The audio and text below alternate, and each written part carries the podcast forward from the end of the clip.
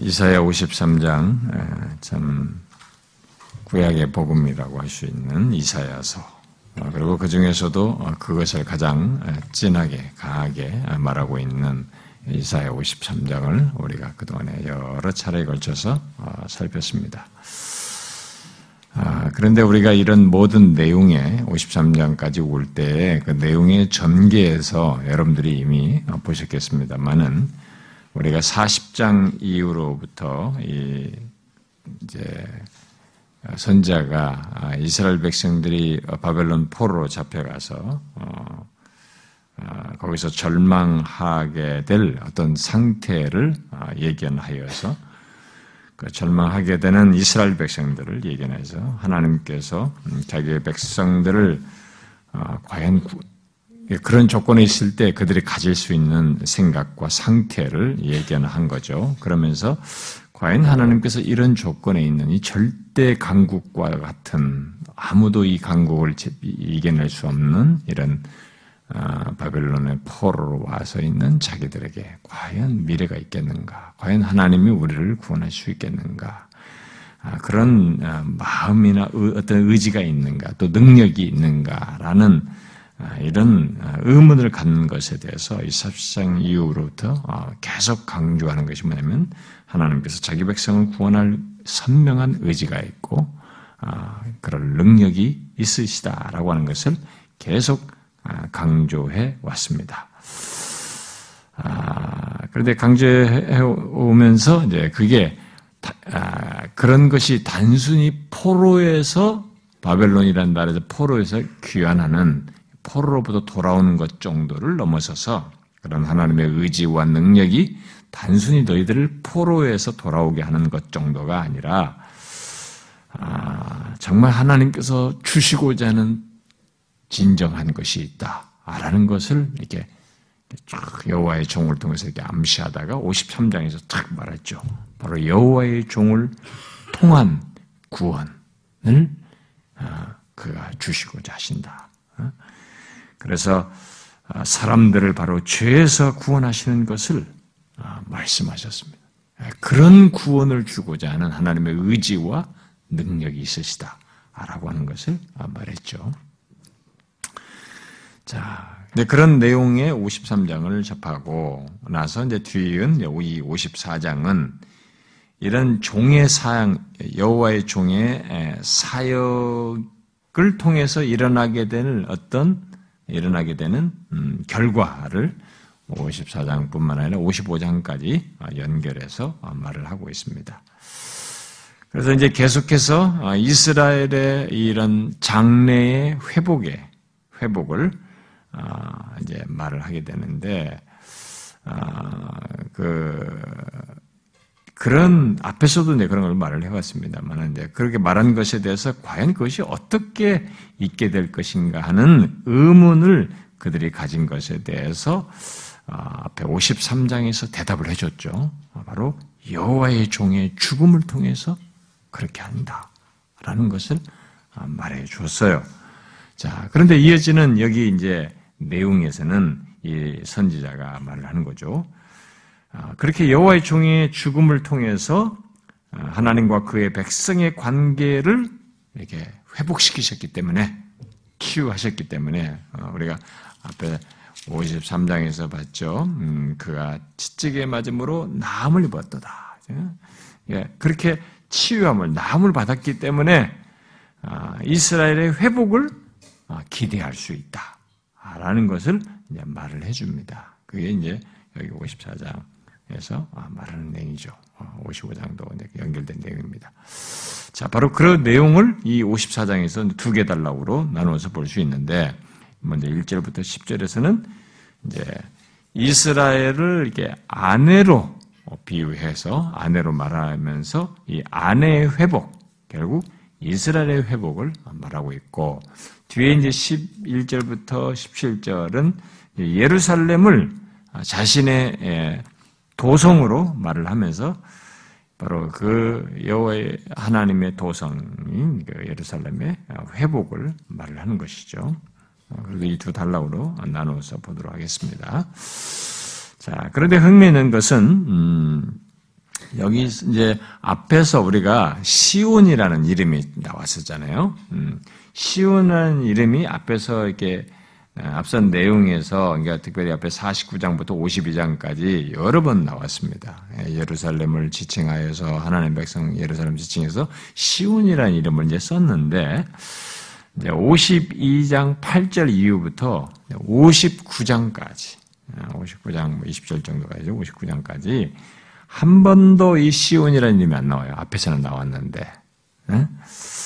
네? 아, 왜 갑자기 이스라엘을 상징하는 이 시온이라는 이름이 52장 어? 8절부터 시작해가지고 뒤에 59장까지 어, 나오지 않는가? 음?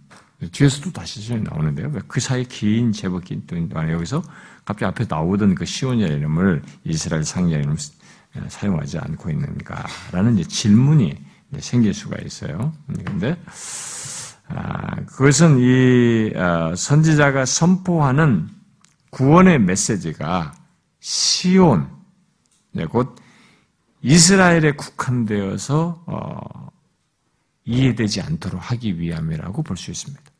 여기서 지금 계속 강조하고자 하는 것은 53장의 여호와의 종도 그렇고 우리가 알다시피 52장 후반부에서부터 시작해가지고 53장의 아, 여호와의 종이라든가 이렇게 계속되는 내용 여기 지금 뒤에서 연결되는 모든 내용이 아, 시온이라는 이름을 쓰지 않음으로써 지금 이 선지자를 통해서 선포되는 이 구원의 메시지가 시온이 지칭하는 이스라엘에게 국한시키지 않도록 하기 위해서 이스라엘에 국한되어서 이해되지 않도록 하기 위해서 어, 시온이라는 이름을 여기서 어, 빼는 것으로 어, 이렇게 생각할 수 있습니다. 아, 그래서 그 여기 선포되는 구원의 메시지는 결국은 이스라엘에게 국한된 게 아니라 모든 시대와 장소를 초월한 범우주적인 그런 의미를 내포해서 말하는 것으로 이렇게 볼 수 있습니다.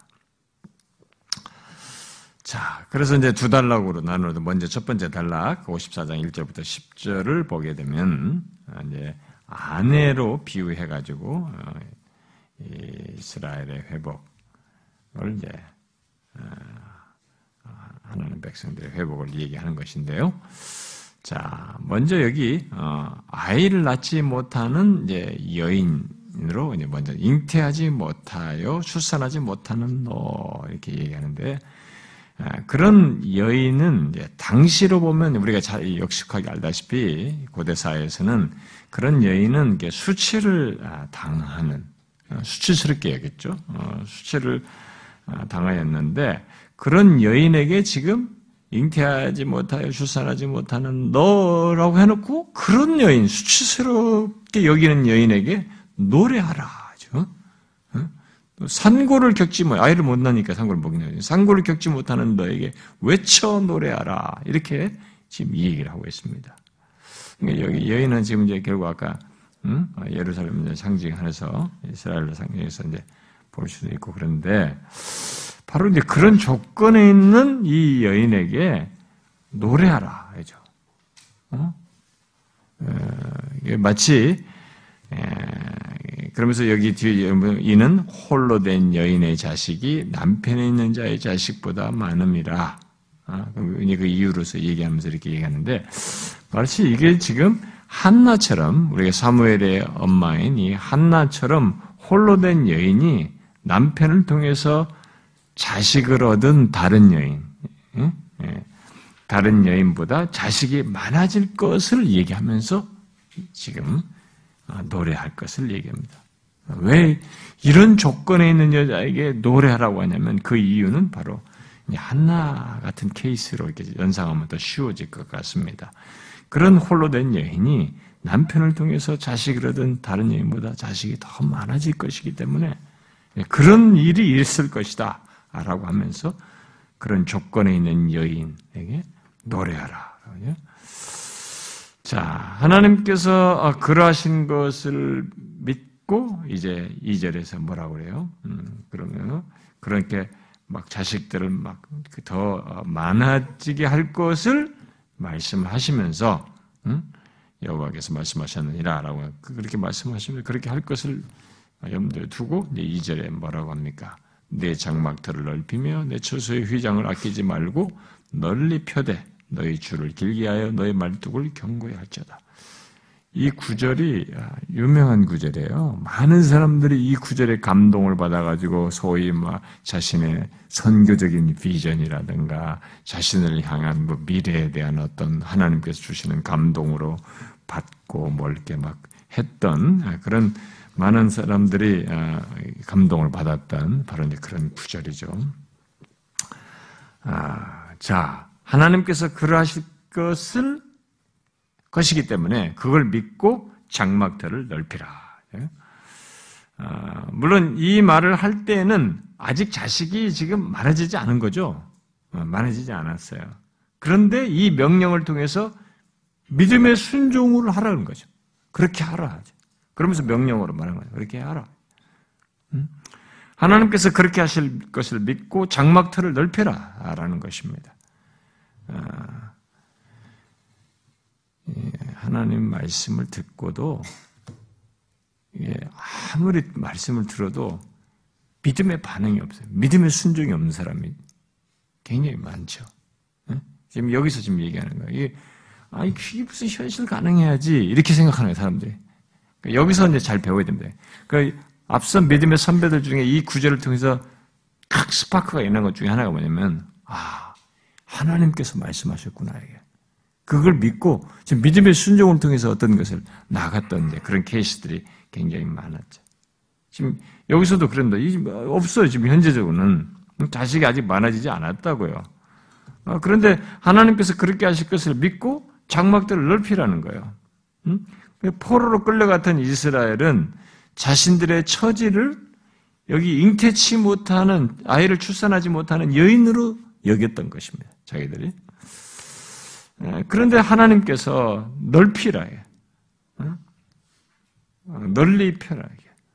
네 장막들을 넓히고 처소를 아끼지 말고 널리 펴대. 그죠? 너희 줄을 길게 하여서 이게 장막을 막 길게 해가지고 거기다 말뚝을 박아서 이게 확장된 그런 장막터를 지으라고 지금 얘기를 하고 있는 것입니다. 음, 아, 아직 이제 그렇게 말씀하신 것은 이제 믿음으로 이 명령을 받고 믿음으로 그렇게 행하라는 것이죠. 근데 아직 아이를 낳은 것도 아닌데 이런 말씀을 하신 것에 대해서 듣는 사람 입장에서는 아니 지금 내가 지금 잉태치도 못하고 말이지 무슨 상고도 겪어보지 못한 조건에 있는 난데 바로 그런 거와 같은 이스라엘 백성들, 포로 상태에서 절망 가운데 있는, 마치 잉태치 못한 여인과 같은 것으로 여기는 그들이죠. 포로 상태에 있는 그들.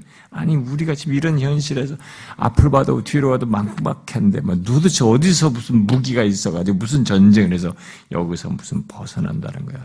여기서의 무슨 회복이라는 거냐. 이 회복이라는 건 상상을 못 하겠다. 어? 뭐, 이런 태도를 보이는 거죠. 그래서 지금 여기서 아, 일종의 그런 어, 반응이에요. 그러니까 어, 이제 여기서 이런 것과 관련해서 우리 자신들이 생각해 봐야죠. 아니, 아이를 낳은 것도 아닌데, 무슨 벌써, 아이고, 낳고 나서나, 이게 뭐가 많아져서나, 뭐 할 일이지. 아직 나이도 낳지도 않았고, 아직 무슨 아무 사인도 없는데, 아니, 무슨 장막터를 피는 거야. 이런 무모한 짓이 어딨냐. 응? 이렇게 생각할 수 있냐. 근데 지금 여기서 하나님은 믿음의 순종을 얘기하는 것입니다. 여기서 중요한 것은 내가 생각하는 이 말을 통해서 내가 생각하는 현실의 어떤 결과물이 있느냐, 가시적으로 뭐가 나타났느냐, 지금 이게 아니에요. 그 정도는 하나님과 상관없이도 뭐 반응에 좋아하고 눈에 있으면 뭐 결과가 있으면 그걸 좋아하고 행복하고 막 난리치죠. 뭐. 그건 예수와 상관없어도 하나님과 상관없어도 하는 것이에요. 지금 여기서 하는 것은 하나님께서 말씀하셨다는 거예요. 여호와께서 말씀하셨느니라 이제 하나님께서 말씀하신 거거든요. 중요한 것은 하나님께서 그렇게 말씀하셨다는 사실이에요. 여기서 우리가 지금 예수 믿는 사람들이 계속 경험적으로 확인하고 알고 배워야 될 것들, 어, 이런 것을 통해서 이 받아들여야, 이 말씀을 통해서 적용해야 될 사실은 바로 그거예요. 예배당에 와서 또 성경을 읽으면서 하나님 말씀을 많이 들어도 이게 기계적으로만 해요. 성경을 계속 그냥 읽어 나가기만 하지 그것을 말씀을 믿음으로 받아들이는 문제에 대해서는 작동이 안 되는 사람이에요. 어? 그러니까 이게 마치 성경을 지식적으로만 받아들이는. 어? 여러분 성경은 성경이 구약법부터 창세기부터 계시록까지 뭘 말하고 있는가를 아는 것도 굉장히 필요로 하고 성경 전체를 관통하는 핵심적인 주제가 뭔지 그런 것들을 아는 것도 중요한데 그런 모든 말씀들을 받는 거잖아요. 믿음으로 그렇다는 사실을 믿고 믿음에 순종을 하는 것이 이 모든 말씀 속에서 결론적으로 성경이 우리에게 말하는 것이에요. 강조하는 것입니다. 여기서 지금 중요한 것은 그거예요. 하나님께서 그렇게 말씀하시다. 아니, 아이, 나 이것도 아닌데, 뭔 얘기예요? 지금 얼마나 무모한 짓입니까? 근데 교회에서 제일 방해자가 누구냐면, 이런 믿음의 순종에 없는 사람, 믿음의 순종이 없는. 이런 믿음의 시각을 없는 사람들. 그런 사람들은 세상 사람들 똑같은 거예요. 아니 뭐가 있어야지. 뭐 뭐가 뭐가 산술적으로 뭐가 나와야지. 뭐 결과가 자식이 나와야지. 그리고 뭐지 옆으로서 가려면 군대가 좀 양성되든가 아니 우리가 무슨 사인이 왔다가 우리가 우리 안에 힘이 생겼거나 뭐가 해야 어? 회복되고 무슨 뭐 장막을 넓히는 것 같은데 회복에 대한 얘기를 하지 그것도 없는데 지금 완전히 100% 절망이 돼. 어디서 아무 사인도 없는데 여기서 무슨 장막터를 넓혀라 회복된다. 아니 무슨 얘기 하는 거야 도대체? 이게 지금 그런 정도는 하나님 몰라도 다 하는 얘기예요. 하나님과 상관없이도 본성 속에 다 하는 얘기란 말이에요. 지금 여기서 말하는 것은 하나님 끼고 지금 얘기하는 거예요. 세상 역사가 앞으로 좌우 뒤로 아무런 사인이 없어도 이것을 그렇게 하시겠다고 말씀하신 하나님을 두고 지금 얘기를 하는 것이거든요. 근데 이 세상 사람 수준밖에 안 되는 것이죠. 믿음의 순종이라는 걸 모르는 거야. 이렇게 말씀하신 하나님 이렇게 하셨으니까 우리 이렇게 믿고 한다. 이렇게 어? 그렇게 믿고 가정을 인도하든가 자신의 인생의 걸음을 내딘다든가 뭐 공부를 하든 뭘 하든 인생의 계획을 하든 간에 교회를 하든 간에 뭐든지 그런 것을 가지고 있어야 되는데 하는 수준이 아니 현실을 보세요. 현실이 안 따지 않습니까? 뭐 우리 뭐가 가진 게 있어야지 뭐가 없지 않습니까?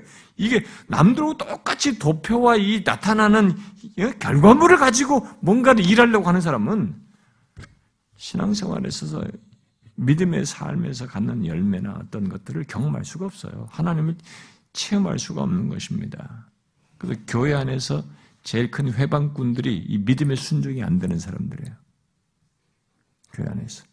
그, 그런 사람들은 이 선교회나 선교회든 뭐든서 리더십을 맡으면 안 돼. 회장 무슨 총무 가지고. 많은 소리가 그러니 뭐가 있어야지 뭐. 맨그 따지기만 하는 거야. 결과물 아니 그 밖에서 세상 사람들 직장 생활에서나 밖에서 하는 수준과 똑같은 거거든요. 아 우리가 그 무시하자는 게 아니에요. 우리는 순위가 있죠. 우선 순위가. 응? 어디로부터 모든 얘기를 꺼내느냐는 거지. 응? 그게 중요한 거잖아요 지금. 교회에서 리더십 맡아. 나중에 무슨 뭐 직분을 받아가지고 무슨 재정을 맡는다, 무슨 뭐, 어, 당회를 한다, 무슨 뭘 하더라도 교회 안에서 결정을 할 수 있는 리더십을 만나요. 선교회든 교회 전체적이든 간에. 이런 믿음의 순종을 하지 못하는 사람이 그걸 맡으면은 그 사람들 때문에 이스라엘 광야에서 그런 것처럼 믿음의 걸음을 못 내려요. 하나님께서, 여러분 출애굽에서 가나안 들어갈 때 뭐가 있어요? 아무것도 없잖아요. 하나님께서 말씀하셨다는 거 하나밖에 없어. 그거 믿고 가잖아요. 이게. 그 믿음의 순종 속에 사는 거 아닙니까? 여기서 지금 그 얘기예요. 근데 이런 믿음이 세월이 지나도 하나님의 말씀을 들어도 안 생기고 안 갖는 사람이 있어요. 계속 현실 탄핵만 하는 거예요. 뭐가 있어야 되지 않냐, 뭐가 이것만 늘 물고 늘어지는 거예요. 그리고 아, 그건 너무 현실을 몰라서 그렇고, 어? 뭘 못하고도 누구하고 비교나 하고 막. 하나님께서 말씀하신 것을 그 사실, 말씀하셨다는 사실에 대한 과연 신뢰가 내가 있느냐. 그렇게 말씀하신 하나님을 알고 그분을 신뢰하느냐. 이것부터 먼저 확인해 봐야 돼요, 그 사람은. 그게 안 되면서 뭔가를 제안하고 말을 하게 되면, 어, 그는 세우는 자가 아니라 회방꾼이에요. 그래서 여기 지금 3절에 어, 어, 이어서 이 얘기를 하는데요. 너의 말뚝을 경고해 할지어다. 이는 네가 좌우로 퍼지며 네 자손은 열방을 얻으며 황폐한 성읍들을 사람 살 곳이 되게 할 것입니다. 여기 3절은 잉태하지 못하는 여인의 후손이 온 세상에까지 퍼져나갈 정도로 많아질 것이기 때문에 그렇게 해라. 어, 아직 없는데요? 아니, 내가 말했어. 내가 말했으니까 그렇게 생각, 그런 일이 벌어질 것이다. 많아질 것이다. 온 세상이 빠져나갈 거야. 근데 이 말은요, 예, 이미 하나님께서 아브라함에게 주셨던 약속에 예, 일치되는 내용이에요. 그 약속을 상기시켜주는 내용이죠. 그 약속의 성취를 시사하는 것입니다. 그래서 여기 실제로 네가 좌우로 퍼지다라고 할 때 퍼지다라는 말도 창세기 28장에 나오는 말이에요. 28장 음, 14절에 나오는데 아브라함 자손이 땅의 먼지처럼 많아져서 온 세상으로 퍼져나갈 것을 말한 거기에 아, 나오는 거죠. 어? 어, 좌우로 퍼져서 나오죠. 그런 말로. 그리고 또 이 자손도 아브라함에게 이 가난 땅의 소유를 약속할 때 빈번하게 사용한 용어예요. 자손, 내 자손이 말하지. 황폐한 성읍들을 사람 살 곳이 되게 한다는 것도 잃었던 가난 땅을 다시 찾게 되는 것을 넘어서서 번성하는 것을 얘기할 때 쓸 수 있는 쓰게 되는 표현이에요. 이것은 모두 하나님께서 말씀하셔서 이루실 것들입니다. 하나님께서 말씀하셔서 이루실 것들이에요. 어, 여러분 예수를 믿으면서 에, 이 말씀을 죽은 말씀으로 들으면 안 됩니다. 성경은 하나님의 감동으로 되어서 기록할 때도 기록자를 통해서 inspired 하나님께서 그에게 감동하여서 자신의 계시를 오류가 없도록 이렇게 쓰도록. 사람이 가지고 있는 이 사람의 장점들 다 가지고 쓰게 하셨지만 그렇게 기록된 말씀을 선포할 때나 읽을 때나 들을 때도 동일한 그 성령께서 감화 감동하셔서 이 말씀이 사실이며 이 말씀을 이루실 것을 말하기 때문에 이 말씀을 우리가 믿음으로 받아들여 믿음으로 믿음에 순종해야 할 말씀으로 여겨야 하는 것입니다. 그렇다고 그래서 어떤 사람들은 인위적으로 막 성경을 이렇게 문맥도 고려 하지 않고 어떤 문구를 가지고 이 말을 이렇게 말했어. 그러면 이걸 막 자기 방식대로 막 믿습니다, 믿습니다 하면서 이대로 나간답시고 하는 아주 무지한 그런 어, 잘못된 신앙을 가진 사람들이 있는데 그런 거 말고 어, 성경이 말하는 있어서 어, 그래서 지금 여기서도 하나님께서 모두 이런 것들을 말씀하시기 때문에 그렇게 이룰 것이다 라는 논지에서 이런 3절을 어마어마한 땅끝까지 이렇게 온 세상에까지 퍼져나가들 그런 일이 있을 것을 얘기를 하는 것입니다.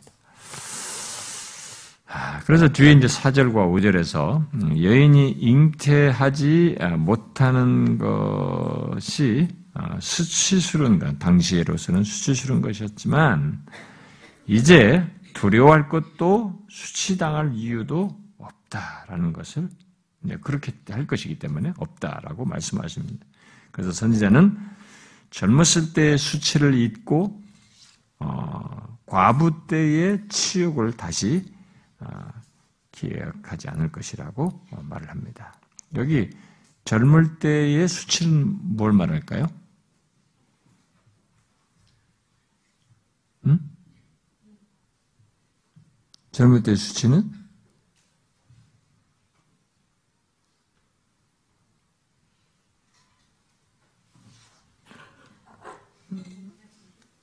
예? 예? 음, 아니, 근데 지금 이게, 어, 이들에게 지금 얘기잖아요. 여기 이들의, 이, 이 결국 이스라엘 백성들을 두고 이제 대상을에게 이 말을 한 거니까, 너희들이 그 젊을 때의 수치, 음? 네가 젊을 때 수치를 당했던 거 이렇게 얘기한단 말이야. 그랬을 때 이들에게 있어서 젊을 때 수치로 말하는 것은 역사 속에 무엇을 말할까 하는 거예요. 응? 포로. 근데 뒤에 또 한 번 나오잖아. 과부 때의 치욕이잖아. 젊을 때 수치와 과부 때의 치욕이 있잖아. 그러면 이게 두 개 같은 거다. 앞에 건? 응? 그렇죠. 앞에 것은 이집트에서의 노예 경험이죠. 응? 그러니까 젊을 때의 이 수치는 이집트에서 어, 이집트의 그 노예 수치라고 봐야 되고 과부 때의 치욕은 이 바벨론 포로의 치욕을 받았다고 봐야 되죠. 어, 바로 이스라엘의 고통스러웠던 경험들이 이제 다시 아, 잊지 않을 것이다라는 것을 그렇게 말을 하는 것이죠. 자, 그러면 이런 수치와 치욕이 어떻게 있게 된다는 것인가? 지금 자기는, 자기는 현재 조건이 잉태치 못하고 출산하지 못 수치스러운 조건이잖아요. 근데 이제 지금 이렇게 사람들이 많아, 많아져, 자식이 많아져, 뭐, 따가 하기 때문에 이런 거다 있게 돼. 이런 수치가 더 이상 뭐, 있고, 오히려 뭐 전혀 다른 조건으로 있게 될 것이는데, 과연 이런 것이 어떻게 있게 되는, 수치를, 치욕이 어떻게 있게 된다는 것인가, 잊어버릴 수 있도록 하게 된다는 것인가, 그런 것이 어떻게 가능할까요? 아, 이것은, 아, 물론, 아, 우리가 앞에 이사야 53장에서 말한 대로 여호와의 종의 사역을 통해서 그의 죽음을 통해서 라고 말할 수 있겠죠. 그 치욕을 그가 치욕을 다 수치를 당하시고 네, 그런 용어들이 다 나오잖아요. 그런 걸 다 당하심으로써 처리하셨기 때문에 여호와의 종이 그것을 다 처리함으로써죠. 잉태하지 못하는 이스라엘은 수치, 그래서 수치를 넘어서서 다시 하나님의 아내가 될 것이다. 어? 잉태지 못하는 요건이 그 수치는 좋은데 그걸 넘어서서 이제 5절에 얘기하면 예, 하나님의 아내가 될 것이다. 얘기하는 거죠. 음, 근데 이 하나님이 어떤 하나님이에요? 너희 남편이라고 말하는 그, 어? 어 너희 남편으로서 등장하는 이 하나님 어떤 분이냐. 바로 창조주란 말이지. 너를 지으신 일 말이야. 창조주 하나님이시고 또 그의 이름은 만군의 여호와 곧 절대적인 통치자이시고 또 그는 이스라엘의 구속자이신 것이죠. 마치 여기 구속자라는 용어가 어떤 의미인지 앞에서 지난번에도 얘기했었죠. 그 룻, 어, 룻의 구속자로 등장한 이 보아스와 같은 분으로 지금 얘기를 하는 거죠. 더 나아가서 그는 온 땅의 하나님으로 불리시는 분이신 것이죠. 바로 그분의 아내가 되는 거죠. 그분과 혼인 관계, 그분과의 부부 관계를 갖는 것을 부부 관계로 있게 될 것을 얘기하는데 바로 이런 부부 관계로 시작 성경에서 말할 때는 지금 직접적으로 예수 그리스도와의 연합으로 그의 죽고 삶을 통한 연합으로 이런 혼인 관계로 어, 이렇게 결국 얘기하죠.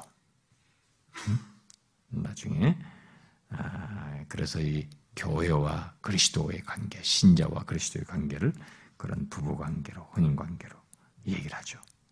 어, 지금 이렇게 될 것이다. 그래서 두려워할 것도 수치스러운 것도 없다. 다 그걸 넘어서서 오히려 수치를 다 털고 그런 분의 아내로 있게 될 것이다. 그래서 여러분 어, 우리가 에베소서 5장에서 어, 교회를 그리스도와 이렇게 부부로 얘기하는 게 이런 게 평범한 얘기가 아닙니다. 음, 평범한 얘기가 아니에요. 그건 어마어마한 얘기입니다. 예수 믿는 신자가 그리스도의 몸 안에 구성원인 교회, 교회에 속하여가지고 그리스도와 연합된 하나의 부부가 된다. 이분이 누구냐, 이제. 만군의 여호와예요. 창조주이십니다, 사실은. 창조주. 그것을, 그것을 실체로 신약에서 등 보여주는 실체 오셔서 나타내신 것이 바로 예수 그리스도인데, 바로 그분이 사실 여기에 해당하는 분이 구속자라고요. 어, 와서와 같은 분이시단 말이에요. 아, 이 관계가 어떠냐. 예수 믿는 사람의 이 부부관계, 교회와 그리스도와의 부부관계가 어떤 것입니까? 어마어마한 얘기죠. 네? 여러분, 여러분 예배소서 5장에서요, 바울이 이 부부, 교회와 그리스도의 부부 관계를 얘기하면서 그 얘기를 하다가 제가 결혼식 설교 때도 자주 그 구절을 인용하지 않습니까? 네, 너무 중요한 구절이기 때문에 결혼해서 결혼이라는 걸 생각할 때 항상 연결해서 생각할 중요한 신학적이고 성경의 어, 중요한 내용이기 때문에 연결해서 제가 설명을 하는데 그냥 둘이 잘 먹고 잘 살라고 건강히 살고 애 잘 놀라고 그런 얘기를 할 것이지 뭐 여기다 교회까지 연결하냐 할지 모르지만 결혼하는 사람들에게 중요한 그것을 알고 있어야 되기 때문에 제가 이 일을 하는 거거든요. 그런데 거기서 바울이 그 얘기하면서 뭐예요? 감탄사를 말합니다. 여러분 그 바울의 감탄사를 이해하셔야 됩니다. 네? 그 이해. 여러분 성경을 읽다가 제가 항상 얘기하잖아요. 바울이 뭘 얘기하다 막 갑자기 서신 중간에 말씀니다. 막 예, 시스트로 영광이 있을지어다. 아니 또 끝나자 중간에 아멘 막 이렇게 한다든가 거기서 막뭐 깊도다 뭐, 뭐, 뭐 감탄사를 말한다든가 이게 그냥 읽으면 안 되는 내용이에요. 자기가 이 말을 할 때는 그 말을 하게 된 이 내용이 너무 자신에게 어마어마한 것을 압도되고 경이롭고 놀라운 내용이기 때문에 그 감동에 따라서 자기가 그렇게 표현하는 것이에요. 한번 시간이 좀 걸리더라도 한번 읽어봅시다, 다시. 에베소서 사람들 이 구절을 얼마나 생, 생하게 이해를 할까 궁금하긴 한데 어, 제가 언젠가 다시 한번 이걸 다룰 날이 있으리라고 믿습니다만은 에베소 5장. 자 여기 쭉 이제 22절부터 아내들이여 자기 남편에게 복종하라 남편은 아내 머리고 그리스도께서 교회 머리된 같이 이렇게 하고 서로 사랑하라 서로 부부로 이제 교회와 이런 얘기를 합니다. 부부 관계로 그런 관계를 얘기하는데 어? 여기 이제 다 31절로 가봅시다. 그러고 나서 창세기를 인정하죠. 사람이 부모를 떠나 그의 아내와 합하여 그들이 그 둘이 한 육체가 될지니라고 해놓고 뭐라 그래요? 여기서 감, 감탄사가 나와. 이 비밀이 크도다 그러죠. 이 구절, 이 말을 여러분들이 이해할 수 있어야 돼. 이 비밀이 크도다라고 한 바울의 이 말이 도대체 무슨 비밀이 큰 거야? 라는 것을 여러분도 알아야 되는 겁니다. 이 비밀이 크도다. 나는 그리스도와 교회에 대해서 말하노라 하죠.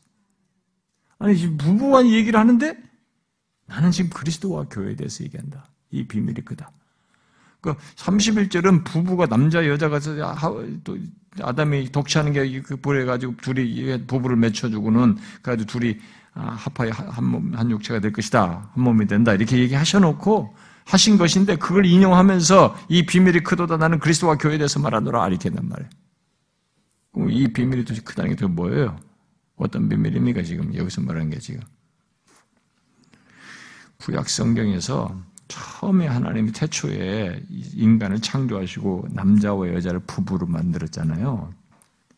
남, 성과 여성을 두시고 이 둘을 하나가 되게 하셨잖아요. 부부로 만드셨잖아요. 이때 부부가 돼서 결혼을 하게 하셨잖아요. 이 결혼이라고 하는 것은 처음부터 놀라운 미래의 계시의 목적을 가진 결혼이었던 것이고 결혼 제도였던 것이고 그런 의도로 하나님께서 만드신 것이라는 것을 얘기해 주는 거예요. 제가 나중에 더 상세히 한번 언젠가 또, 또 다시 설명할 기회를 하겠습니다. 옛날에 도 종종 했었는데 하겠습니다만 그러니까 처음에 하나님께서 아담과 하와를 부부를 만들 때, 야, 너희 둘이 참 잘 살아, 외롭다, 잘 살아라. 이렇게 한 게, 그것이 전부가 아니었다는 거죠. 이 창세기 말을 인용하면서 이, 이 비밀이 크도다. 나는 그리스도와 교회에 대해서 말한다고 이렇게 말했을 때, 이 결혼 관계는 부부, 결혼 제도는 이 결혼 제도라는 것 자체의 목적이 있지 않았어요. 이 결혼을 통해서 궁극적으로 계시하고 싶은 놀라운 것이 있었던 것이 그 안에. 그 비밀을 지미 그게 뭐냐면 바로 교회와 그리스도, 하나님의 백성들과 그리스도의 신부와 이렇게 부부 관계로 영원한 혼인 관계로 이렇게 연합하는 것. 그걸 교회와 그리스도와의 결혼 관계로 묶이는 것을 말하고자 하는 그 놀라운 계시의 목적이 처음 여기에 있었던 거예요. 그러니까 결혼 자체가 목적이 아니었어요. 이거 하나 말해주려고 결혼제도 만든 게 아니에요. 이 어마어마한 계시, 이 세상에 타락한 이 세상에 나중에 하나님이 직접 육신이 오셔서 자기가 구원할 자들과 이게 부부가 되는 그래서 그들로 한 몸이 돼서 그리스도의 몸으로 해서 구성한 모든 신자들과 그리스도가 한 부부가 되어 이 사람들이 다 완성되어서 이 사람들이 최종적으로 영원한 부부로 완성될 하나님 나라에서 살게 되는 그것을 내다본 것입니다. 결혼 제도가 처음에. 그게 계시록 22장에서 혼인 신부 얘기 계시록에서 뭐 신부와 이렇게 그리스도와 신부와 이런 걸 말하는 것도 다 그 내용이에요. 그것을 이 땅에서부터 이루시는 거죠. 굉장하네. 그래서 이 사람이 이 비밀이 크도다. 어마어마하다. 그래서 지금 우리가 예수를 믿어서 신자가 돼가지고 그리스도와 연합된 부부가 됐다. 이건 어마어마한 얘기예요. 여기 말한 대로처럼 창조자요. 응? 만군의 여호와요. 세상 만물의 통치자이신 분, 구속자이신 분, 바로 그분과 혼인 관계로 있는 거죠. 뗄 수 없는 관계를.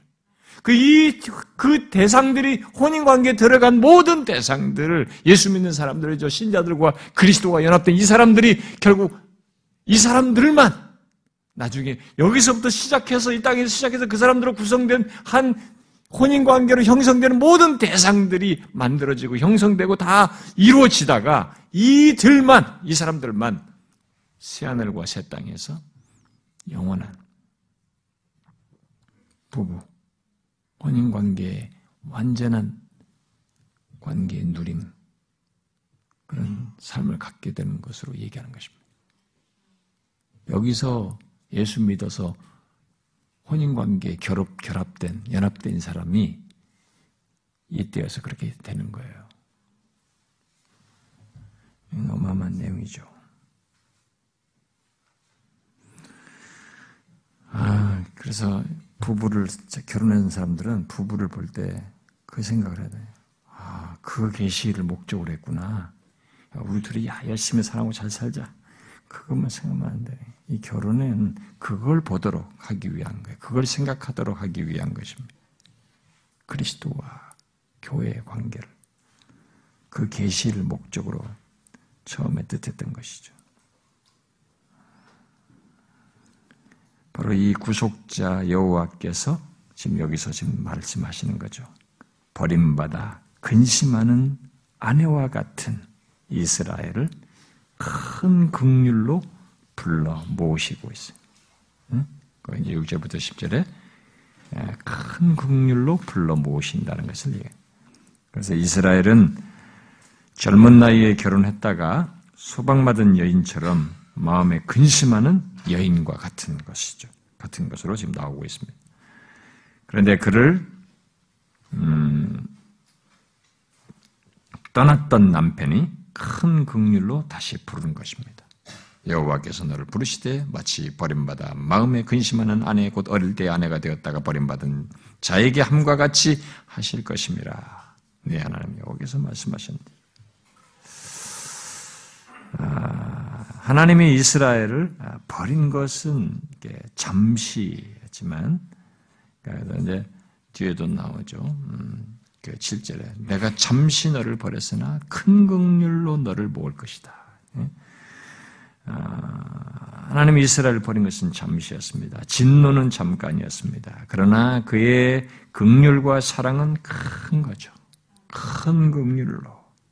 그리고 8절 말씀대로 영원한 것이죠. 그의 긍휼은 영원한 긍휼입니다. 영원한 자비야. 어? 큰 긍휼과 영원한 자비로 그를 다시 불러 모으신 거죠. 내가 넘치는 진노로 내 얼굴을 네게서 잠시 가렸으나 영원한 자비로 너를 긍휼히 여기시리라. 네 구속자 여호와께서 말이야. 이 구속자께서 그렇게 예, 이들을 회복시키신다는 것을 얘기를 하고 있습니다. 아, 그래서 지금 여기 지금 8절은 하나님의 진노가 아, 여기 8절에서 지금 진노를 얘기하는데 지금 8절에서 말하는 내용을 놓고 볼 때 그러면 하나님의 진노가 어떤 식으로 나타난, 나타나는 지를 예, 말해주고 있는 거죠. 여러분, 하나님의 진노가 어떤 식으로 나타났다는 것을 지금 말해주고 있습니까? 여기서 8절에서 하나님의 얼굴을 가리는 것으로. 아, 우리는 이 내용을 잘 알아야 됩니다. 이걸 굉장히 중요하게 인식해야 됩니다. 하나님의 넘치는 진노는 그의 얼굴을 가리는 것이에요. 아, 이 사실을 이 시대 신자들이 정신을 차리고 알아야 됩니다. 오늘날 교회와 신자들이 이것을 정신을 차리고 알아야 돼. 응? 얼굴을 가린 것입니다. 그렇다면 하나님의 얼굴을 가리지 않고 어, 우리를 향한다는 것은 뭐겠어요? 그것은 우리에 대한 최상의 복을 얘기하는 거죠. 우리에게 우리의 조건에서 최고를 설명하는 것입니다. 어, 우리를 향하여 얼굴, 얼굴을 우리를 향하신다는 것은 우리에 대한 어떤 우리 조건의 최고를 얘기해. 우리가 가장 큰 복된 조건, 복된 상태를 갖는다는 것을 표현하는 것이라고 볼 수 있겠죠. 하나님께서 얼굴을 향하, 향하기만 한다면, 그래서 우리 얼굴을 향하면 그의 돌봄과 간섭과 인도와 그의 함께 하셔서 모든 것을 이끄시는 것들을 다 내포하기 때문에 최고의 복이라고 할 수 있는 것입니다. 바로 이것이 가장 큰 복이기 때문에 아, 민수기에서 아, 그 제사장이 축복할 때 어떻게 했어요? 음, 아, 주의 얼굴이 백성들을 향하도록 하는 문제를 그 축복 속에 중요하게 언급하죠. 한번 그것은 찾아봅시다. 여러분 그 유명한 민수기에서의 그 제사장의 축복에 대한 기도 선언 있죠. 민수기 6장 음,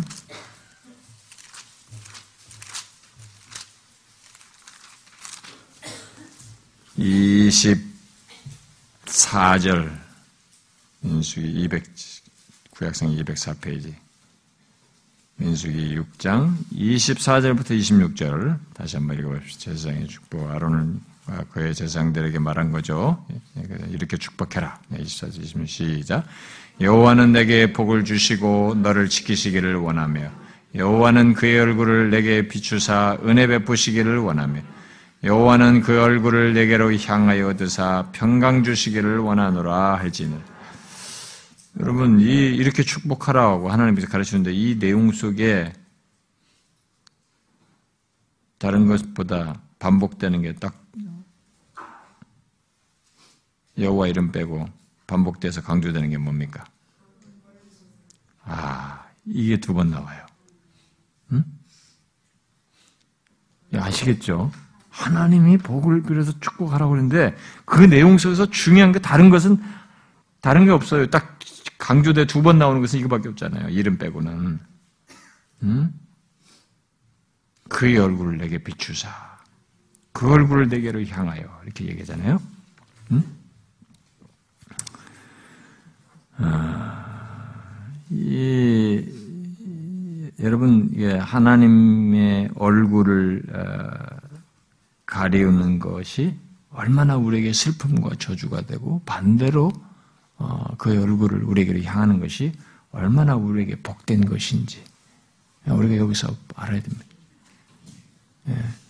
여러분 하나님의 얼굴 향하지 않은 조건은 인간이 이 세상에서 뭘 가져도 다 소유하고 뭘 해도 그 조건 자체는 아, 슬픔과 저주의 조건이에요. 진노의 조건이에요. 아니 무슨 소리예요? 내가 먹고 살고 지금 잘 재밌게 사는데 아니에요. 그렇지 않아요. 아, 길어봐야 잠깐이에요. 응? 그리고 언제 무슨 일이 있어야 될지 몰라요. 성경에서 최고는 하나님께서 얼굴을 배치를 향하신, 우리를 향하신 거예요. 응? 인간이 이걸 알 때, 자신의 인생에 있어서 무엇이 소중한지, 아, 그걸 우리가 이제 알고 사는 때, 이게 사실 우리에게 있어서는 뭐 최고죠. 사실 우리의 이런 축복 기도를 시킨 것에서도 알다시피 우리의 간구도 그것이 돼야 되는 거죠. 우리가 오늘의 우리 한국 교회나 예수민 신자들이 이런 것은 별로 생각질 않아요. 그냥 빨리 뭐 복 주시고 내가 지금 어디 아픈데 빨리 해결해 주시고 이게 뭐 여기에 주로 많이 간다고. 빨리 이 문제가 해결되게 해 주시고 뭐 이것만 한다고. 음. 왜 하나님께서 얼굴빛을 비추시는 것이 우리 조국 교회를 향하여 우리 교회를 향하여 우리 가정을 향하여 내 인생을 향하여 하나님께서 얼굴 빛을 비추시고 얼굴을 향하여 어, 나타내시는 것 그게 아, 최고인 것이죠. 그렇기 때문에 하나님께서 그 기도를 시킨 거예요 제자들에게 그걸 축복해라. 하나님은 이제 아, 이스라엘에게 아, 잠시 이제 여기서 그런 거죠. 잠시 가렸던 얼굴. 그, 그 가렸을 때는 그들에게 진노와 슬픔과 그게 있었던 거, 저주가 있었던 것이죠. 근데 그것을 어, 돌리시고 어, 영원한 자비를 예, 공급 충족하게 어, 주시겠다. 어, 자비를 그들에게 어, 비춰 나타나시겠다고 어, 말씀하십니다. 자, 여러분 그 영원한 자비로 어, 그 그들을 대하시고 어, 극률이 여기신 것에 복이 어떤 것인지 한번 생각해 보세요. 하나님께서 이렇게 영원한 자비로 어, 큰 극률로 어, 대하시겠다 이렇게 말씀하신 것이 무언지 한번 생각해. 내가 영원한 자비로 너를 극률히 여길 거야. 여러분 이게 뭔지 한번 생각해 보세요. 음, 인간 조건에 있어서 하나님의 이런 말씀을 직접 듣고 그 말씀에 해당하는 혜택을 받는 것만큼 아, 가치 있는 게 어디 있겠어요? 음? 우리는 이런 가치부터 먼저 알아야 되는 것입니다. 아, 하나님은 하나님의 그런 큰 자비로 인해서 어, 노아의 홍수에서 맹세한 것과 같이 어, 노하지 않고 책망하지 않을 것이라고 구절에서 말을 하죠. 음, 이는 내가 내, 게 노아의 홍수와 같도다. 내가 다시는 노아의 홍수로 땅 위에 범람하지 못하게 하리라. 맹상 것 같이 내가 너게 노하지 아니하며 너를 책망하지 않을 것이다. 오히려 이 경우 영원한 자비로 극률이 여기시겠다고 하시는 가운데 그러니까 이것을 이제 하지 않겠다. 너게 맹신, 내게 노하지 않고 너를 책망하지 않겠다. 이렇게 말씀하십니다. 음, 이것을 이스라엘에게 적용하면 어, 어, 노아의 홍수와 같은 이스라엘의 이런 뭐예요? 어, 바벨론의 이 경험을 그런 혹독한 이 심판을 이제 받지 않게 하겠다. 앞으로 받지 않게 하겠다라고 약속하시는 것입니다. 하나님께서 스스로 이렇게 맹세하시는 거죠. 음. 아, 이 말씀은 10절대로 이제 설사 산들이 떠나고 어, 산들이 옮겨지고 어, 언덕들이 옮겨진다 할지라도 어, 지킬 것이다 라고 얘기합니다. 산들이 떠나며 언덕들은 옮겨질지라도 이게 불가능하잖아요. 그런 일이 설사 있다 할지라도 나의 자비는 네게서 떠나지 아니한다. 나의 화평의 언약은 흔들리지 아니할 것이다. 너를 극률히 여기시는 여호와께서 말씀하셨느니라 이렇게 말씀하십니다. 아, 하나님의 자비가 떠나지 않을 것이고 그의 화평의 언약이 흔들리지 않을 것이다. 여기 화평의 언약은 화평 평화 말 바꿔도 다 되죠 평화에 이 평화의 언약 화평의 언약은 하나님께서 자기 백성과 화평하실 것과 아, 그들에게 또 항상 화평 평화를 주실 것을 뜻하는 거죠. 그들과 화평하시고 또 그들에게 항상 화평을 평화를 주실 것을 뜻하는 그런 의미로서의 그 화평의 언약을 지금 얘기를 한 겁니다. 자, 그런데 이런 평화가 어떻게 있게 돼? 이런 평화를 주시는 언약, 편약에게 편약, 이런 평화를 계속 그렇게 갖게 하시는 이런 언약은 어떻게 가능합니까? 이런 이 평화가 어떻게 있을 수 있어요? 이런 평화. 예? 하나님께서 자기 백성과 화평하시고 그들에게 항상 평강을 주시는 이런 일이 어떻게 가능합니까? 응? 응? 예? 응.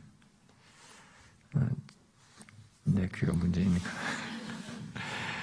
여러분 저를 혹시 여러분들 저를 오해하지 마십시오. 제가 요즘 누가 말하면은 밥 먹을 때도 옆에 사람들 많이 시끄러울 때는 여러 사람 들을 때는 이 옆 사람이 나한테 말하는 걸 잘 못 알아들어요. 제가 확실히 떨어졌어요. 그래가지고 밥 먹을 때 누가 말하면 자꾸 귀 이렇게 됩니다.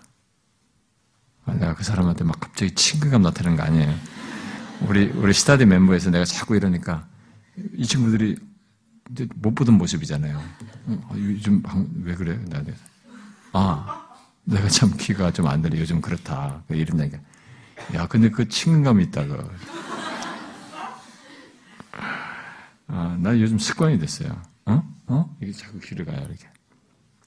혹시 자매들도 나한테 얘기할 땐 자꾸 이렇게 하는 거, 자매 오해하지 마세요. 진짜 이게 안 들렸어요. 옆에 사람, 많은 사람 얘기할 때는 잘 안 들려요. 그러니까 제가 이게 검사를 하니까 어떤 못 듣는 소리가 있더라고요. 그러니까 못 듣는 소리가 섞이면은 내가 못 듣는 것 같아요. 그래서 지금 못 알아들었어요, 제가. 아, 근데 지금 여기 여러분들이 앞에서 이 단어를 봤죠? 화평, 평화. 어? 어디서 봤어요? 가까운 데서. 네? 53장에서 봤잖아요.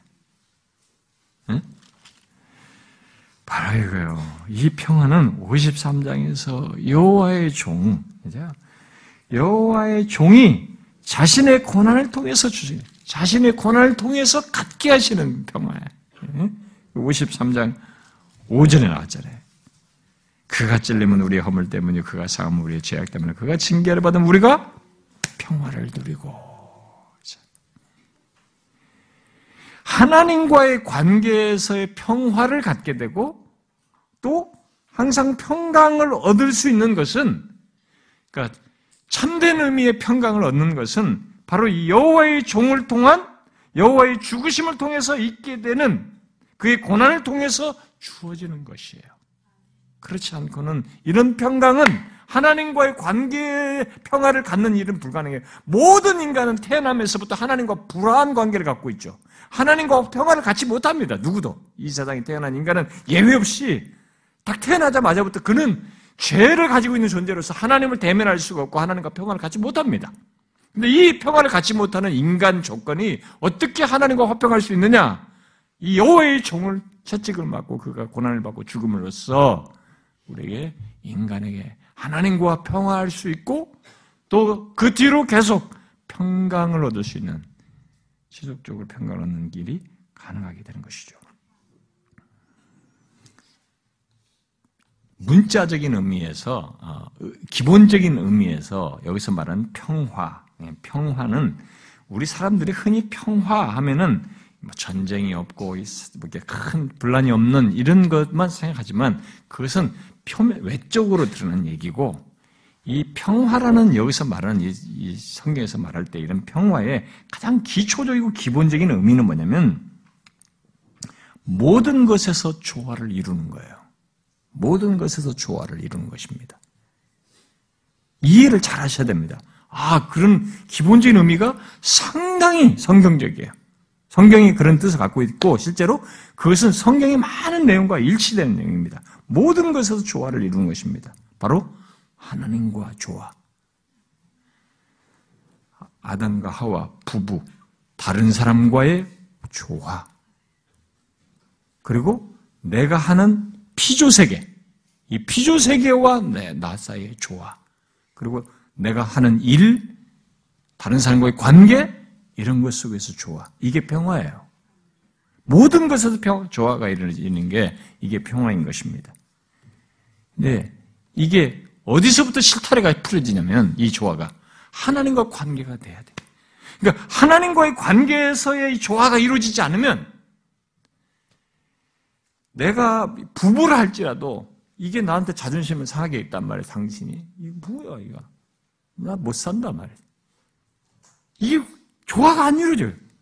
그런데 하나님과의 관계 속에서의 평화가 있는 사람은 여기서 조화가 못 이루는 것을 못 견뎌. 아, 내가 잘못됐다. 아니, 이거 고쳤대. 고칠게. 우리가 이게 잘못됐다. 계속 평화를 이루려고 하는 그리고 다른 사람과의 관계도 조화가 이루어지지 않는 것을 이 사람은 힘들어요.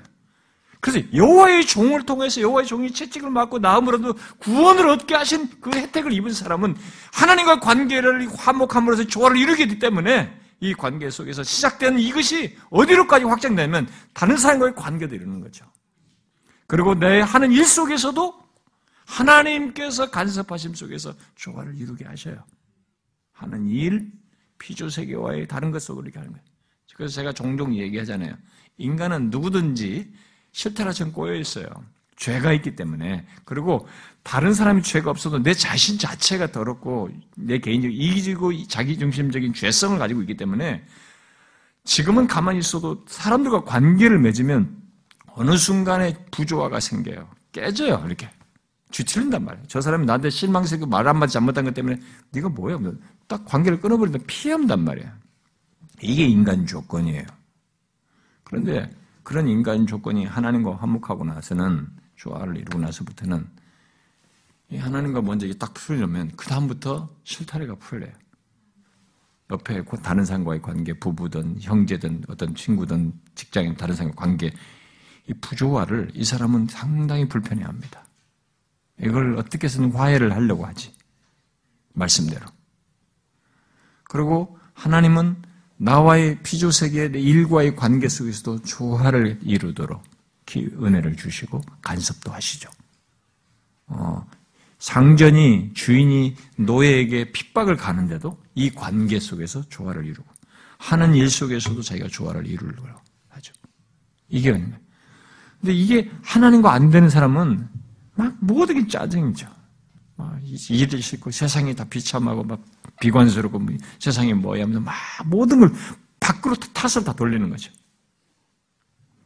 그래서 교회 안에 아, 여호와의 종을 통해 말해 예수 그리스도로 말미암아 아, 이런 하나님과 화평하게 된 신자는 그가 정상적인 신자라면 인간의 연약함과 죄성으로 인해서 자기가 어떤 다른 사람과 관계 속에서 조화를 이루지 못하고 화목치 못하는 일이 혹 발생될 수 있을지 몰라도 그는 그것을 회개합니다. 고쳐요. 회개를 안 하시고 끝까지 고집을 부리시고 튕겨나간다. 그 사람은 죄를 본받는 것이고 하나님과 화목하게 된 것은 가볍게 여기는 것입니다. 여러분 하나님이 나한테 은혜를 주시고 여호와의 종을 통해서 예수를 통해서 큰 은혜를 주신 것으로 그걸로 끝나는 줄 알아요? 이 화목은 다른 화목으로 연결되어 있어요. 모든 것에서의 조화로 연결되어 있습니다. 그게 하나님께서 하시는 일이고 성령께서 말씀을 통해서 우리 안에서 계속 감화감동하시면서 이루시고자 하는 내용이에요.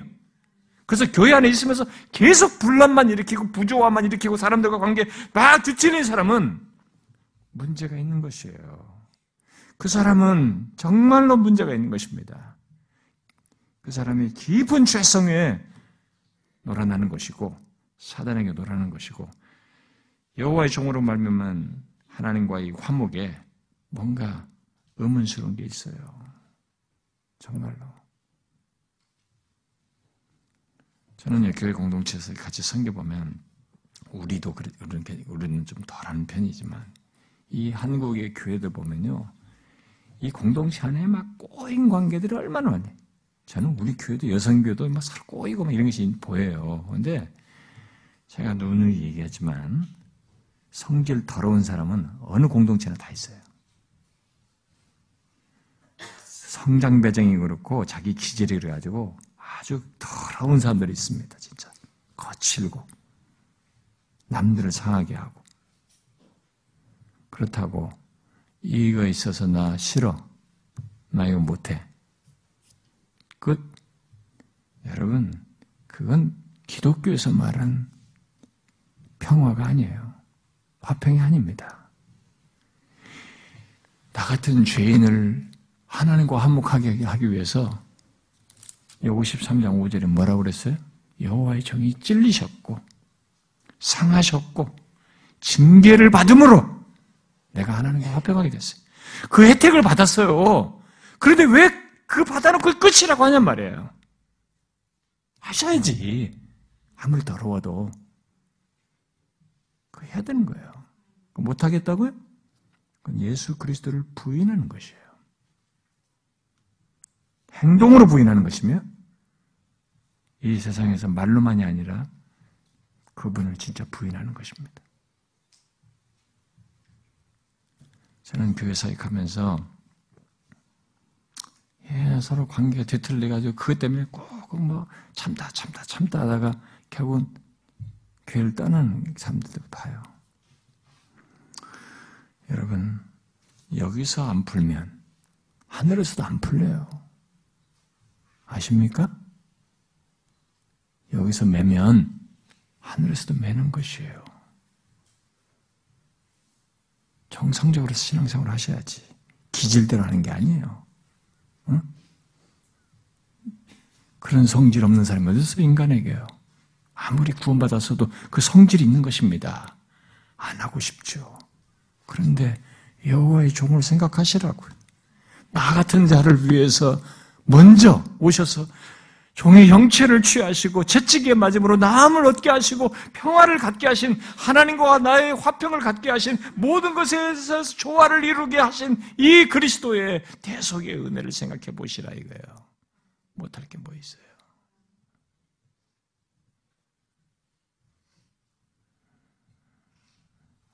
근데 뭐 제가 그런 사람 뭐 아무리 붙잡아도 안 되는 것들은 어쩔 수 없어요. 그건 하나님께 맡겨야지.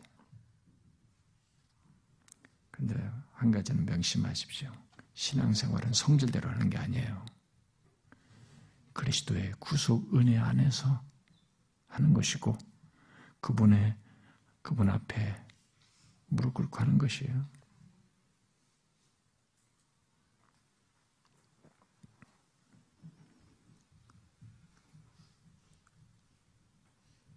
하나님과의 관계는 죄 사함을 받아야만 되는 것인데 여호와의 종이 그 죄를 사함으로써 하나님과 화평하게 하셨고 거기서부터 모든 것면에서 조화를 이루는 스타트, 이 실타를 다 풀어준 것입니다. 엄청난 일이죠. 여러분 인간은 이 죄가 해결되지 않으면 실타래가 안 풀려요. 결혼해서 처음에는 좋죠. 언젠가 죄가 생겨서 죄로 죄성이 나와서 실타래가 엉키기 시작하면 복잡해요. 오래 못 살겠다고 하는 겁니다. 그냥 관계 유지하는 거죠. 진정한 의미에서 서로를 존중하면서 이게 안 되는 거예요. 여호와의 종을 통해서 죄가 사함 받고 모든 면에서 모든 것에서 조화를 이루는 이 평화, 평강, 화평에 그것을 얻고 하나님과 관계 속에서 계속 주시는 그것을 우리가 가져야 되는 거예요. 예수 그리스도 있잖아요. 내가 너희들의 평강을 준다. 내가 떠나면. 신자에게는 그게 있는 겁니다. 예수 그리스도 안에서. 제가 여기 대해서 막 하고 싶은 말씀이 많지만 그 다음으로 넘어갑시다. 54장 11절 17절 자, 압달락에서 아내를 비유로 해가지고 이스라엘의 회복을 말했는데, 여기 지금 같은 내용이에요. 예, 이게서 이제 도성의 회복을 통해서 하나님의 백성들의 회복을 말하는 것입니다. 압달락과 똑같이 이 내용도 아, 역사 속의 이스라엘의 회복을 넘어서서 아, 미래의 모든 하나님의 백성들의 회복을 아, 말한다고 볼 수 있겠어요. 여기 도성도 어, 주의 백성들의 백성이 어떤 현실적인 어려움으로 시작해서 곧바로 영광스러운 모습의 회복으로 지금 말을 하고 있습니다. 어, 여기 11절에 너 권고하며 광풍에 요동하여 안위를 받지 못한 자여 보라 내가 화려한 채색으로 내 돌 사이에 더하여 청옥으로 내 기초를 쌓으며 이렇게 말했습니다. 음, 이게 성, 예루살렘 성을 생각해 본다면 예루살렘이 가난에 시달리고 어, 피난 어, 이게 피난처가 없는 그런 상태에서 여기 지금 보니까 어, 광풍이 요동하는 광풍이 흔들리고 어, 위로를 얻지 못하고 의지할 곳이 없는 그런 처지에 있게 됐다는 것을 아, 시사해 줍니다. 그러나 여기서 중요한 것은 11절 어, 하반절 이하죠. 하나님께서 그들을 아시고 11절 하반절 이하의 소망스러운 내용을 말씀하고 있는 것입니다. 자, 11절 하반절과 같은 내용, 같은 현실 보세요. 보라, 내가 화려한 채색으로 내 돌 사이에 더하여 청옥으로 내 기초를 삼고 홍보소로 내 성벽을 짓고 성류소로 내 성문을 만들고 내 지경을 다 보석으로 꾸밀 것이다. 이렇게 있어요. 아, 여러분 그 11절 상반절이 그 이전반까지 곤고하며 광풍하며 요동하며 안위를 받지 못한 그런 조건과 이 보라 하면서 뒤에 말하는 것 사이가 엄청난 대조죠. 그런데 여기서 지금 말씀 이 내용상으로 보면 그런 자요라고 했으니까 지금 11절 상반절 같은 조건을 가지고 있는 거죠. 이 하나님의 도상이 하나님의 백성들이 지금 여기 지금 어, 그런 조건과 현실에서 어, 이 11절 하반절 이하와 같은 그런 말씀을 지금 하시는 거죠. 그래서 결국 신자는 11절 하반절과 같이 우리의 장래를 바꾸실 수 있다. 그렇게 바꾸실 것이다. 라고 지금 말하는 거죠. 근데 너무 대조되니까, 아니, 이게 어떻게 되니까? 이거 공고하고 광포하고 요동하면 안위를 받지 못한 조건이다. 이게 보라, 이게 보면서 막 있다. 너무 대조되는 이런 일이 도대체 어떻게 가능하냐? 응? 어떻게 우리 장래를 이렇게 바꿀 수 있냐? 근데 여기서 중요한 것은 그렇게 우리의 장래를 바꾸실 수 있다. 하나님은 바꾸실 수 있다라고 말씀하시고 있는 하나, 바로 그렇게 바꾸실 수 있는 하나님이 계시다는 것을 우리에게 말해줍니다. 소망은 바로 이러한 하나님을 봄으로써 어, 소망은 바로 이런 하나님을 보는 것입니다. 하나님께서 이렇게 하시겠다고 하는 것을 바라보는 것이죠. 그게 소망이에요. 여기 11절 상반절처럼 더 이상 견딜 힘도 없고 의욕도 없는 도시가 어떻게 그런 처지와 상황을 극복하느냐? 그들에게는 대답이 없어요, 여기서. 그들에게는 그런 상황에서 극복할 그런 대안, 대답이 없습니다. 여기서 오직 하나님께 있습니다. 내가, 그렇죠. 11절 하반절에 내가 이렇게 이렇게 하겠다. 그렇죠. 대답은 거기에 대한 대답은 하나님밖에 없어요. 오직 하나님께 있습니다. 그래서 11절 하반절부터 12절까지 제가 읽었지 않습니까? 그렇게 절망할 수밖에 없는 도성을 하나님께서 이렇게 영화롭게, 영광스럽게 바꾸시는 것을 말씀하십니다. 자, 여기 하나님께서 그의 이 성 예루살렘을 지금 온갖 보석으로 지금 청옥, 홍보석, 성류석, 또 보석으로 설명하는 등의 화려한 채색으로 이렇게 장식할 것을 말씀하고 있습니다. 이 보석들은 지금 뭡니까, 이게? 보석들은 어, 상징적으로 보면은 뭐 풍요 또는 왕 풍요와 어떤 완벽함, 호화로움, 명예 뭐 이런 등등을 어, 상징한다고 볼 수 있겠습니다.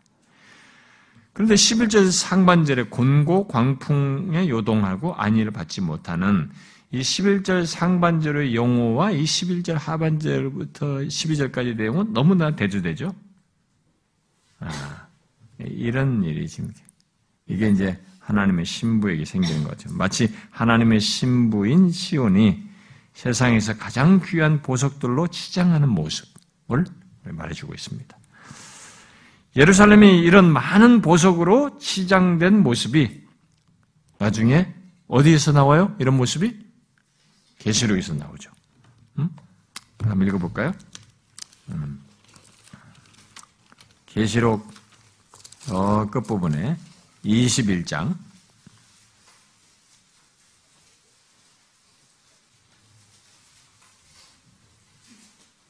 18절 부터 21절까지 한번 쭉 읽어봅시다. 18절부터 21절 시작. 그 성곽은 벽옥으로 쌓였고 그 성은 정금인데 많은 유리 같더라. 그 성의 외곽의 기초석은 각색 보석으로 꾸몄는 첫째 기초석은 벽옥이요, 둘째는 남부석이요, 셋째는 옥수요, 넷째는 녹보석이요, 다섯째는 홍만호, 여섯째는 홍보석이요, 일곱째는 황옥이요, 여덟째는 노곡이요, 아홉째는 다망옥이요, 열째는 비치옥, 열한째는 청옥이요, 열두째는 자수정이라. 그 열두 문은 열두 진주니 각 문마다 한 개의 진주로 되어 있고 성의 길은 많은 유리 같은 정금이더라. 아, 하나님의 백성의 신부의 영광스러운 모습이에요. 이 화려한 모습이죠. 명예로운 모습이에요. 다 지금 그것으로 얘기를 하는데, 아, 이게 나중에 이제 장차 이렇게 온 성 전체가, 음, 하나님의 성전이 되는 것, 된, 되는 것을 말하는데, 바로 이런 모습으로 상징적으로 해서 설명하고, 근데 이게 이사에서 나온 것에 확장된 표현입니다. 자, 그, 이 11절 상반절처럼 가난과 불안정과 절망과 고통이 있는 곳에 이렇게 풍요로움과 안정과 확신과 위로가 있게 될 것을 얘기합니다. 이렇게 하나님께서 그의 백성들을 회복하시는 날에 그들은 세상에서 가장 행복하고 영화로운 자들이 되는 것이 영원한 자들로 서게 될 것을 말하고 있습니다. 물론 이 회복은 아, 이런 회복을 보면 야, 뭐막 보석만 보면 야, 물질적으로 이게 막 풍요로운 거이 생각하는 이런 사람들이 많은데 이런 이런 회복은 단지 물질적인 회복을 말하는 게 아닙니다. 음, 이렇게 갖가지 보석으로 자기 백성을 치장한다는 것은 하나님과의 관계의 부요함을 얘기하는 거죠. 하나님과의 관계의 풍요로움, 관계 속에서의 풍요로움을 얘기하는 것이죠. 그러니까, 그러니까 여러분, 우리가, 음, 이런 것들을 어떻게 설명하기 참 어려울 수 있는데요. 왜냐면 우리가 너무 물질적이고 현실적이다 보니까 이 세상을 사는 동안에 보는 게 그것밖에 없으니까. 근데, 경지를 보자. 한번 경지를. 어, 우리가 그런 경지까지 안 가봐서 그렇지만, 안 가봐서 어떨지 모르겠지만, 여러분 모든 걸 다 가졌어요. 그런데 정신적으로나 이런 것들이 막 하나도 부유하지가 않아. 그런데 뭐가 있어도 내 자신이 이제 형용할 수 없는 부유함, 너무나 어떻게 설명할 수 없는 이 조화로움, 안정, 확신, 기쁨, 넘치는 행복, 막 이, 이런 것을 하나님과의 관계 속에서 포기를 갖는 거야. 특별히 이것이 완성될 하나님 나라까지 연결시켜 보면 이게 악이라는 것이 없어. 죄라는 것이 없어요. 아무런 방해가 없어요. 진짜 그런 것을 모든 것에서 그 관계 속에서 풍요거든요. 근데 이게 그냥 같이 있는 것만으로 좋은 행복감이 아니라 그분 자신이 그런 모든 것을 발산하신, 드러내시는 거예요. 나로 하여금 행복에 미칠 것들. 그러니까 행복의 극대화를 이겨내는 내가 가지고 있는 정서와 인격의 전 기능이 수용하기 버거울 정도의 모든 것에 충족을 줄 만큼 자신이 나에게 모든 것을 발산하는 거죠. 사랑을 발산하시 사랑을 드러내시고 자신의 인자함과 그리고 내가 경이롭고 놀라워할 지혜와 부유함을 계속 드러내는 거예요. 인간 존재가요 물질이고 눈에 보이는 감각이 전부가 아니에요. 그런 것도 하는 완성된 것을 다 누리겠지만 그런 것이 다 부가적으로 있게 되는 그런 모든 것에 온전한 그러니까 신부가 누리는 가장 큰 행복인데 그것을 우리가 축소로 보면 신랑 신부가 해서 가장 행복한 거예요. 둘이가 했을 때 같은 그런 것 같은 행복감을 조금 예화로 들을 수 있을 것 같아요. 그런 상태예요. 근데 그들은 아직 지금 뭐 신혼 살림 뭐냐 갖고 이런 것이 문제가 아니거든요. 근데 그 두 사람 사이에서 갖는 놀라운 그 행복감이라는 게 있단 말이에요. 그걸 하나의 예로 아주 작은 예로 들을 수 있겠어요. 그걸 지금 얘기를 하는 것입니다. 하나님은 지금 그런 관계를 이렇게 보고서 이런 걸로 설명하는 거죠. 그런 상태로의 회복, 그런 상태 풍요로운 관계를 갖게 할 것을 얘기를 하는 것입니다. 아, 버림받은 도성이 예? 여기 어, 도성을 하나님께서 이 11절부터 12절처럼 이렇게 도성을 아름답게 쌓으시고 그래서 자신과의 관계에 복을 누리게 하시고 그리고 그 도성은 이제 13절 14절대로 여호와의 교훈과 평강과 공의, 의로 서게 될 것을 얘기를 하고 있습니다. 예? 그래서 여기 13, 14절에 내 모든 자녀는 여호와의 교훈을 받을 것이니 내 자녀에게는 큰 평안이 있을 것이며 너는 공의로 설 것이며 학대가 되게서 멀어질 것이고 아, 네가 뭐 그러기 때문에 네가 두려워하지 아니할 것이며 공포도 내게 가까이 하지 못할 것이다. 여러분 13, 14절에 보면 이게 적극적이고 소극적인 게 있잖아요. 항상 모든 것이 이게 행복하려면 방해와 악이 없어야 된단 말이냐. 그것을 같이 아, 이게 병행해서 얘기를 하는 것입니다. 공의의 터 위에서 평강을 가질 때 그의 백성들에게 이런 학대가 벌어지고 두려움과 공포가 다 사라지게 되는 것을 얘기합니다. 그래서 여기 근데 하나님과의 관계에서 교훈을 얻는 걸 얘기하는데 이 교훈을 얻는 것은 그냥 단순히 뭐 지식 뺏는 게 아니고 여기서 하나님과 관계에서 얻는 교훈이기 때문에 인격적인 관계를 누리는 것입니다. 어? 그냥 아무 소통도 없는 관계가 아니고 그분으로부터 인격적인 관계 속에서 관계를 누리고 그의 공의의 터 위에서 그의 평강을 누리는 것을 지금 얘기하는 겁니다. 한번 이걸 한번 상상해 보세요. 하나님과 인격적인 관계를 누리면서 그의 공의의 터 위에서 그러니까 공의의 터 있으니까 뭐 방해될 것도 없어요. 악도 없습니다. 모든 상할 것도 없습니다. 모든 것들이 존 우리 그런 게 있을 수가 없어요. 그런 것들 다 차단돼요. 막아져 있습니다. 더 이상 있을 수가 없어요. 그런 조건에서 평강을 누리는 것입니다. 한번 상상해 보세요. 하나님이 어마어마한 얘기를 하시는 거죠. 이게 사실은 여호와의 종 53장 이후의 결과예요, 이게. 여호와의 종으로 말미암아서 다 있게 되는 결과인 거죠. 하나님께서 바로 자기 백성들에게 여호와의 종 안에서 이런 것을 허락하실, 회복하실 것을 얘기하는 것입니다. 게다가 15절부터 17절 말씀대로 하나님의 보호가 있습니다.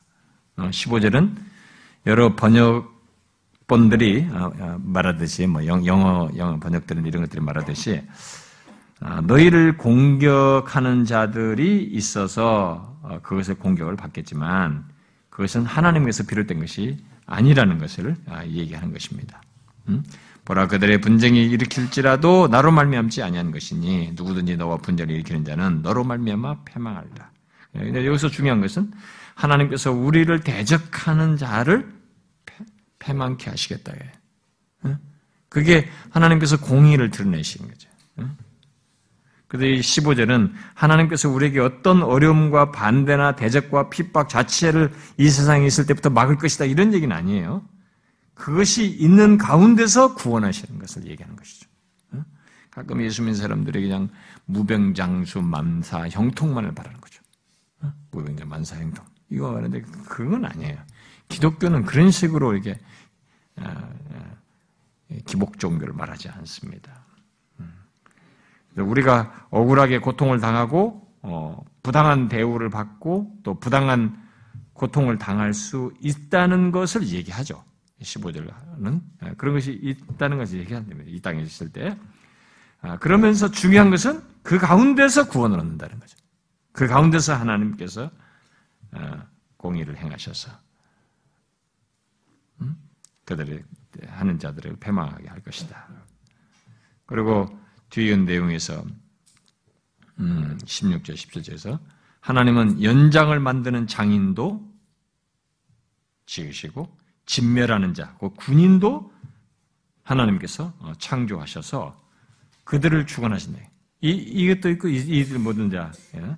연장을 만들고 또 그걸 가지고 사용하는 이런 사람들, 이런 다 그들을 어, 창조하신 분이셔서 그리고 그들을 주관하셔서 하나님의 백성들, 그러니까 이 세상에서 하나님의 백성들을 해칠 수 있는 모든 환경과 조건과 대상들과 그들이 사용할 수 있는 무기와 방법들을 하나님이 다 주장하셔서 주권 아래서 주장하셔서 하나님의 백성들을 해치지 못하도록 하신다는 것을 얘기합니다. 또 그의 백성은 그의 백성을 대적하는 모든 혀를 정죄받게 하시겠다. 아, 우리가 앞에서 음, 이게 종이 나올 때 종이란 말이 나올 때 얼마 동안은 이 종이 단수를 썼어요. 단수를 써서 주로 메시아를 말했습니다. 그런데 이제 여기 뭐예요? 여호와의 종들 이렇게 말하죠. 복수로 나왔습니다. 예, 복수를 썼을 때 여기서 지금 주로 말하는 것은 이제 이스라엘의 남은 자들을 얘기하는 거죠. 음. 지금까지 말한 모든 내용은 하나님의 참된 백성들, 바로 이 남은 자들의 기업이고 앞에서 말한 모든 것들 지금 이 모든 내용들은 다 남은 자들을 이 여호와의 종들을 얘기하는 거죠. 참된 백성들의 기업이고 하나님으로부터 얻는 의라고 지금 얘기를 하는 것입니다.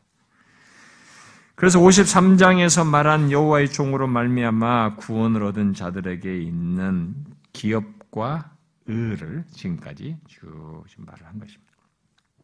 다 뭐예요?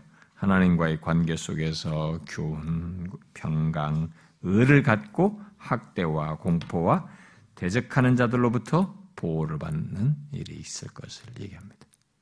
하나님의 백성들은 그분과의 이렇게 연합된 관계 속에 있는 사람은 방치될 수가 없어요. 내가 부정적인 일이 있어도 좀 고난을 당하고 힘들어도 그것으로 끝날 수는 없어요. 그 상태에서 구원하시고 그렇게 행한 자에 대해서 공의를 행하시는 분으로 당사자로 계시기 때문에 그걸로 끝나는 일은 없어요. 지금 모두 그 얘기예요. 하나님과 관계에서 교훈과 평강과 의를 가지고 학대와 공포, 대적하는 자들로부터 보호하실 것이다. 그리고 누구에게도 정죄받지 않는다. 이것이 여호와의 종으로 말미암은 신자의 조건이에요. 하나님의 백성의 조건인 것입니다.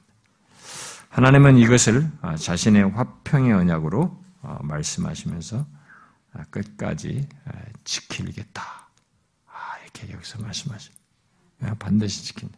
그래서 여기 지금 54장에서 여러분들이 읽으시면서 보셨죠? 뭐가 공통적으로 지금 반복해서 사용되는 말이 있죠? 뭐가 있습니까? 공통적으로 반복돼서 사용되는 말이? 예?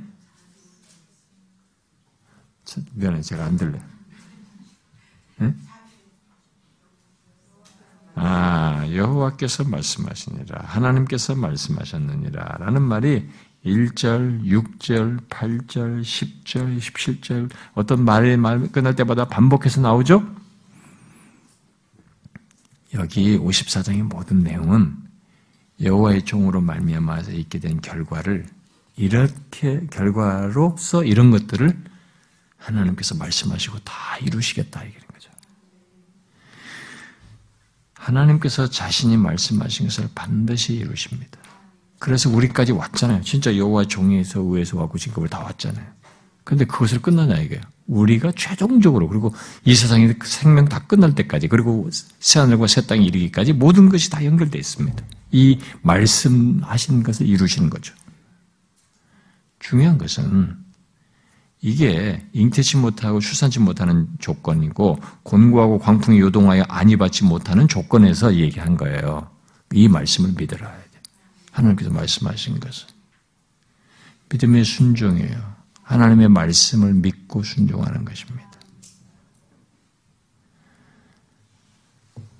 어떻게 하시겠어요? 현실 타령 하시겠어요? 환경 탓하겠어요? 아닙니다. 이 말씀하신 하나님 말씀을 그대로 순종하셔야 됩니다. 아까 화평, 화평이 뭔지 드셨죠? 평화. 그리스도 안에서 얻게 된 이 평화를 우리는 하나님과 관계에서뿐만 아니라 다른 데서도 드러내야 됩니다. 믿음으로 이런 모든 말씀하신 것에 믿음으로 어, 순종하셔야 합니다. 기도합시다.